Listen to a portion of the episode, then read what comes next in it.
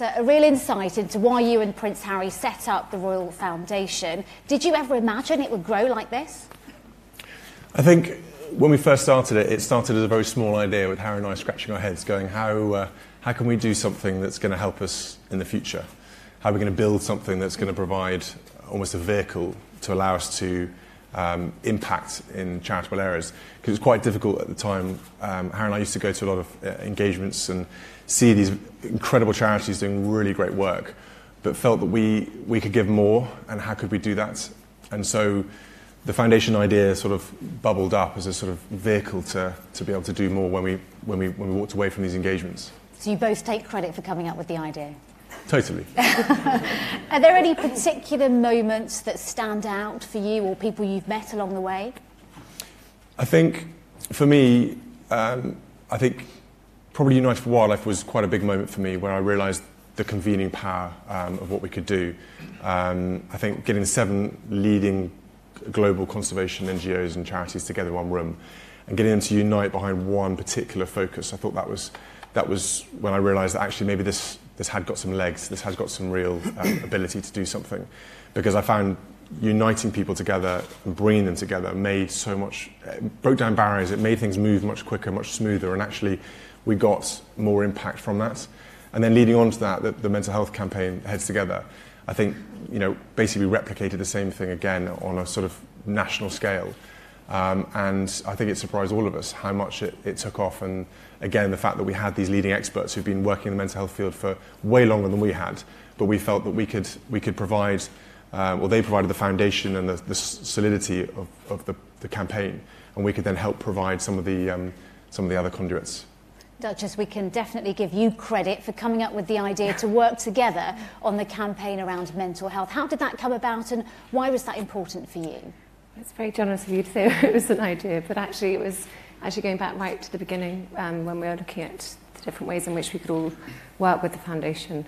And I suppose I'd learnt through sort of meeting some of my patronages um, that, that there, there was sort of all these underlying causes across so many different sectors um, mental health just kept on flagging up every time, whether it's with addiction or school support um, and with vulnerable young children. So um, it's something that I felt very passionate about. But it's obviously such a huge topic. It wasn't as big as I actually thought it was, but, um, but it was something that I think all three of us at the time felt that we really could make a far bigger impact together on, rather than just one of us acting alone on it. And how much of a difference did it make, the three of you, behind that call to action? Well, I, I feel, I've always felt really strongly in sort of putting, putting ideas together. Um, sort of, we all had very different areas that we were working, working with, sort of Harry with doing a lot with, with knife crime, but with a lot with homelessness, and for me with sort of, yeah, addiction and things. And I just think being able to sort of come, to, come together to find some sort of common, common ground and, and be able to sort of um, yeah, draw ideas together and, and, and find a way forward, I think was really, really exciting. Meghan, you are new to the foundation, but you have lots of experience working with charities, especially grassroots organisations. It would be interesting to find out, first of all, your impressions of the Royal Foundation so far and what you're hoping to do.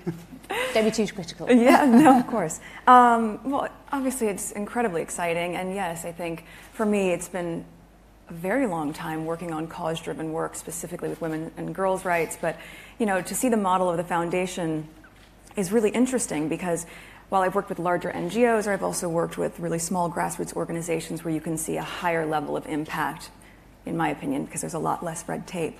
What you're seeing here, and what I noticed with Heads Together from a global perspective, because I wasn't here obviously when it was happening, um, was the power of convening all of these smaller organizations who have the same issue but need that extra push and support under this umbrella you're able to achieve that. And the impact they all made with heads together was tremendous. So i'm very excited to be able to work on initiatives similarly and that can have that same sort of impact globally and it's great that you are now able to work together. That's exciting on things that you are passionate about.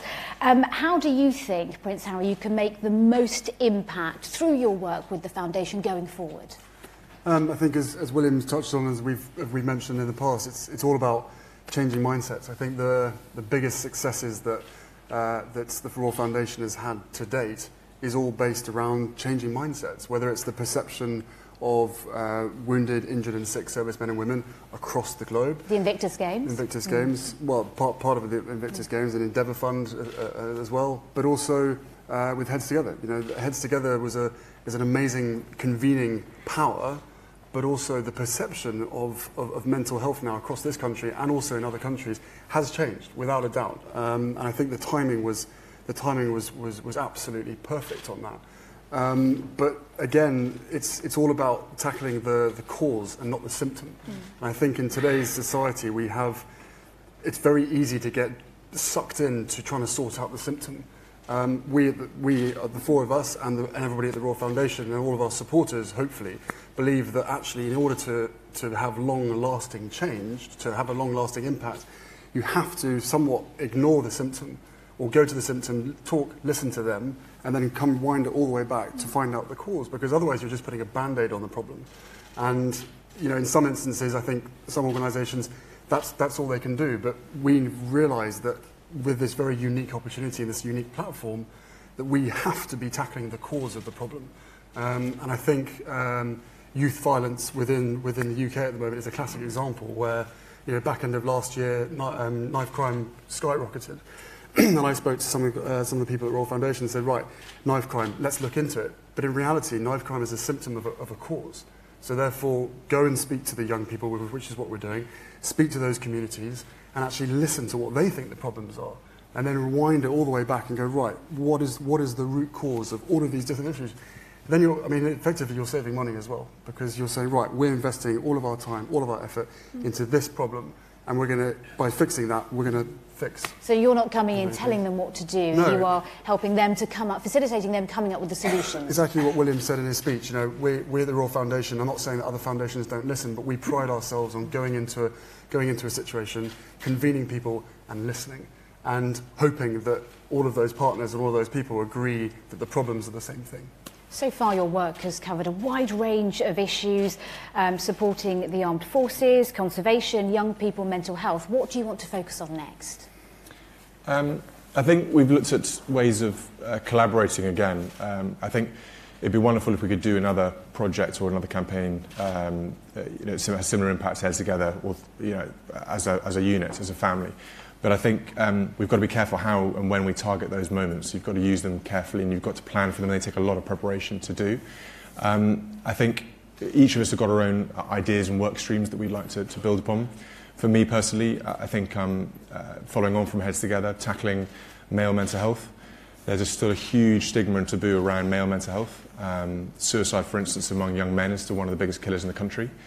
Um, some of the statistics that came out from Heads Together was that we managed to uh, create 800,000 new conversations amongst men on mental health, which we thought was really good. Um, and the other interesting fact as well was that only 2% of people at work go to HR to talk about mental health. 2%. So that shows that you know, work is one of the most stressful places that we go to every day. And the fact is that people aren't feeling like they can go to work and actually speak to those people who, in theory, know the system and know what the environment you're working in um, and that we've got to we've got to really do something about mental health in the workplace as well. So I think on that side of things, there's quite a lot to do there. I'm still very keen on working with um, Unite for Wildlife on the conservation. The Illegal Wildlife Trade's got a big year. We've got a, the last conference coming up in London in October, and I'm hoping we get senior representation from around the world to come to that.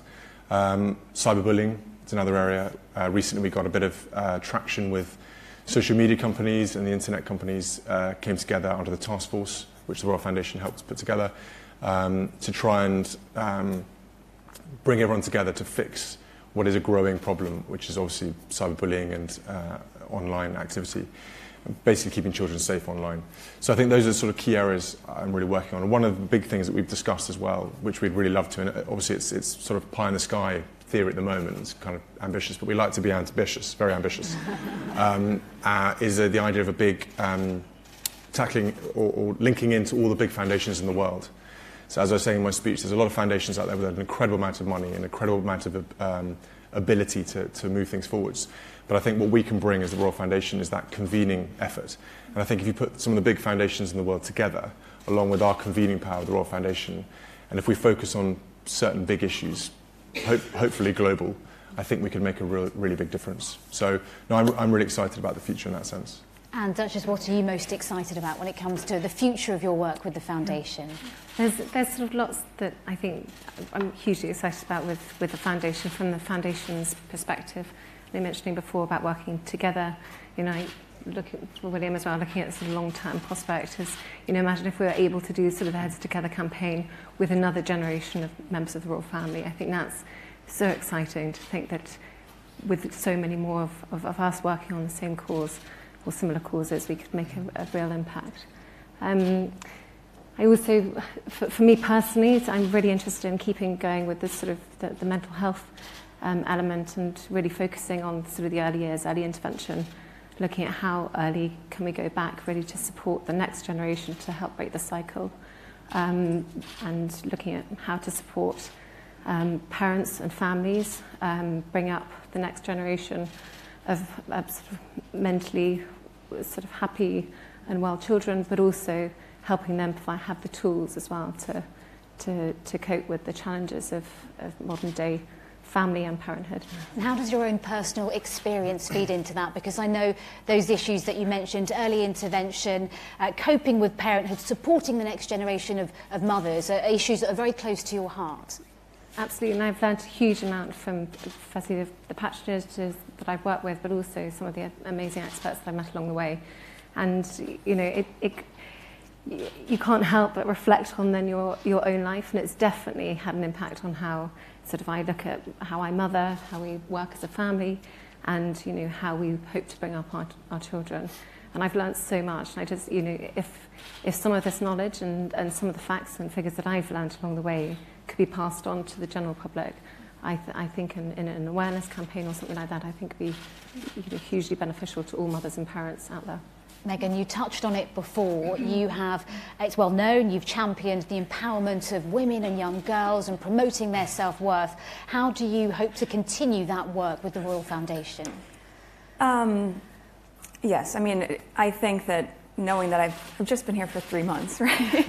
and in that You've amount of time. for, well, but with that said, for me, it's very important to once you hit the ground running, even if you're doing it quietly behind the scenes, which is what I've focused my energy on thus far, is meeting with the right people, meeting with the right organizations behind the scenes quietly, learning as much as I can so that I can maximize the opportunity we have here to really make an impact. I think what's interesting is I hear a lot of people saying when speaking about girls' empowerment, finding and knowing their worth, or women's empowerment as well, you'll often hear people say, well, you're helping women find their voices. And I fundamentally disagree with that because women don't need to find a voice. They have a voice, they need to feel empowered to use it, and people need to be encouraged to listen. And I think right now, in the climate that we're seeing with so many campaigns, I mean, with Me Too and Time's Up, there is no better time than to really continue to shine a light on women feeling empowered and people really helping to support them, men included in that. I mean, it, it makes such a tremendous difference. So, um, yeah, just um, I guess we wait a couple months and then we can hit the ground running. But up until then, I, am pretty excited. but like you said, I mean, you've been here for three. Yeah, yeah wedding first. Get that done. We but can multitask. Have, having said that, you have been quietly, like you say, behind the scenes. Let's just say laying the foundations for your future work. Can you tell us a bit more about that? Sadly, I can't. Oh. Uh, but I will say, you know, if, if if we know how, and I certainly know how passionate I am, and Harry and I see the world so similarly in our approach of being very hands on with things, what I can say is that I have been fortunate enough to meet with some incredible women and organizations in general in the UK that are doing work here, but then also knowing that some of the work that I've done in the past has been in Commonwealth countries like Rwanda, India. So this reach, I think, can have. Um, can have some really nice legs to it once we can start. But after I guess, May. Yes, exactly. to be continued. Okay. Um, look forward to picking up on that conversation yeah, me too. Uh, later. Um, Prince Harry, what are the biggest challenges as you see them going forward? What do you want to focus on? Um, I, I, think. Where do even start with that? I think, um, as we've discussed, heads together. There's so much more to do. Um, we've, we've, we've, probably, we've, we've, made a, we've made a difference. We know that. Everybody that was part of the campaign knows that. Hopefully, all the partners uh, feel that. Some of them are nodding, some of them aren't. Um, but I think we, we, we understand, we realise that there's, there's so much more to do. It's very much um, un, unfinished work there. So I'm looking forward to supporting that. Again, Coach Core is a fantastic thing that we've got going on here. Um, you know, something like 75 or 80% of young people in this country, and I mean young people like this, this high, sort of six, seven years old, um, have a bad experience with their first, with their first coach, with their first um, sort of uh, sporting endeavour as such. Um, and that has a massive impact for them you know, moving forward. So Coach Core and the expansion of Coach Core is very important. Um, a couple of things that I'm really passionate about and working on is uh, sustainable tourism. So I'm looking into that at the moment. There's a huge number of players and different issues that, that need to be discussed. But I think in a typical Royal Foundation way, we might have the ability to be able to convene and bring people together because at the end of the day, these ecosystems that are, that are out there need to be protected. They need to be seen as an asset. And if they are treated as an asset, then, they, then the local communities will benefit from them. And, um, and tourism companies will be incentivized to look after them for the longer term. Um, and then also, as I've touched on briefly, uh, youth violence in this country. Again, um, you know, it is, it's, it's a growing problem, um, no matter where you are in the UK. Obviously, a, a lot of stuff in the news with knife crime, knife crime in London, but just to bang on again that whole symptom and cause bit, I think you know we really have an opportunity here to to tackle the root causes of some of these of some of these massive issues. So. As I said, we're, we're pretty tied up with planning a wedding at the moment, um, but we, we're really looking forward to, to, to working as, as, as a pair and as a four going forward and hoping to, to make as much of a difference uh, where we can. Um, so there's a, there's a hell of a lot of work to do. Well, we're looking forward to both the wedding and the work you are planning to do. Um, just reflecting on last year, it sounds like you're planning Heads Together Part 2, if you like, but reflecting on the success of last year, I mean, it, it, I know we keep saying it, but it really did change the national conversation around mental health. You had the world's first mental health marathon, a, a hugely impactful social media campaign. Did you expect it to be that successful? No. As an answer. It was, it was organised on the back of a fag packet. Well, yeah. Good to know. It was. Um, I think, as, as, as you alluded to earlier. Catherine, Catherine was the one who put the sort of joined the dots together for all of us. She was the one who came up with the, the idea and the, and, and the concept, as it were, because I mean, Harry and I had never, never thought about doing a campaign as such before. And when you tackle mental health, it was very difficult to know where to start. It's such a big issue and it's so entrenched in society in a negative way, sadly, that we weren't quite sure how we would do it and how long it would take. So after a number of conversations, uh, doing a campaign was seen as the, the quickest and most effective way to make a, make a difference and make an impact um, relatively early. And we, we, we, we went through the whole uh, sort of uh, cycle of how do you, do you start with mental health? Do you still call it mental health? And all the leading charities, again, the experts helped us um, try and uh, be more coherent in what our campaign was going to be. And it was a unanimous voice, really, that tackling the taboo, tackling the stigma, could be the biggest thing that we could do uh, that would help them with their work and allow their, their particular individual charities to uh, rise um, out, of the, out of the stigma. Um, and I think we were surprised by how quickly that went. But, but also having that focus of the marathon, we can't thank the marathon enough for being accepting you know, the mental health marathon last uh, year. It was fantastic. It gave us a focus point. It gave us something to drive the campaign towards. And then to see all the runners in their headbands was quite something, um, even if we had to wear them ourselves at one one point. Um, but it was, it was worth it to see that, that relief. And, and actually, there, you know, during the mental health campaign, and I know Rhian, I know she's here somewhere, and she's going to hate the fact that I pointed her out. But people like Rhian, who, who spoke on the mental health uh, marathon, she, she ran the marathon for mental health, along with many other amazing people who had had very, very sad times happen to them or very, very difficult testing times. I was completely utterly blown away, and actually, it makes me incredibly proud when someone like Rhian comes along and pr- shares her story, shares what happened to her, and um, really gave us the motivation uh, and the impact ourselves to see that this was really important work and that we have to keep promoting that, we have to keep pushing that. But we couldn't have done it without people like Rhian and, and all those in the mental health um, uh, uh, campaign and the marathon itself. Meghan, what did you make of it watching from afar? Oh my, I mean, I think probably the same sentiment that most people had. Obviously, happening here, the stigmatization surrounding mental health is different and unique in every territory. But I was in Canada at the time, and I just remember how much news coverage it was getting. And just in that alone, it was getting such a conversation point happening amongst people. Um, and I think, again, to the point that they've all touched on earlier, it was because of that togetherness, because you had so many different organizations under this umbrella. And each of them shining this spotlight on it. So I think in North America, at least from that standpoint, I remember being, it being a very large point of conversation, and I would imagine in other countries as well. It made such a huge impact. It was very impressive to watch from afar. And I have to ask you, all the work you do together is great, but working together as family, do you ever have disagreements about things? Oh, yes. Yeah,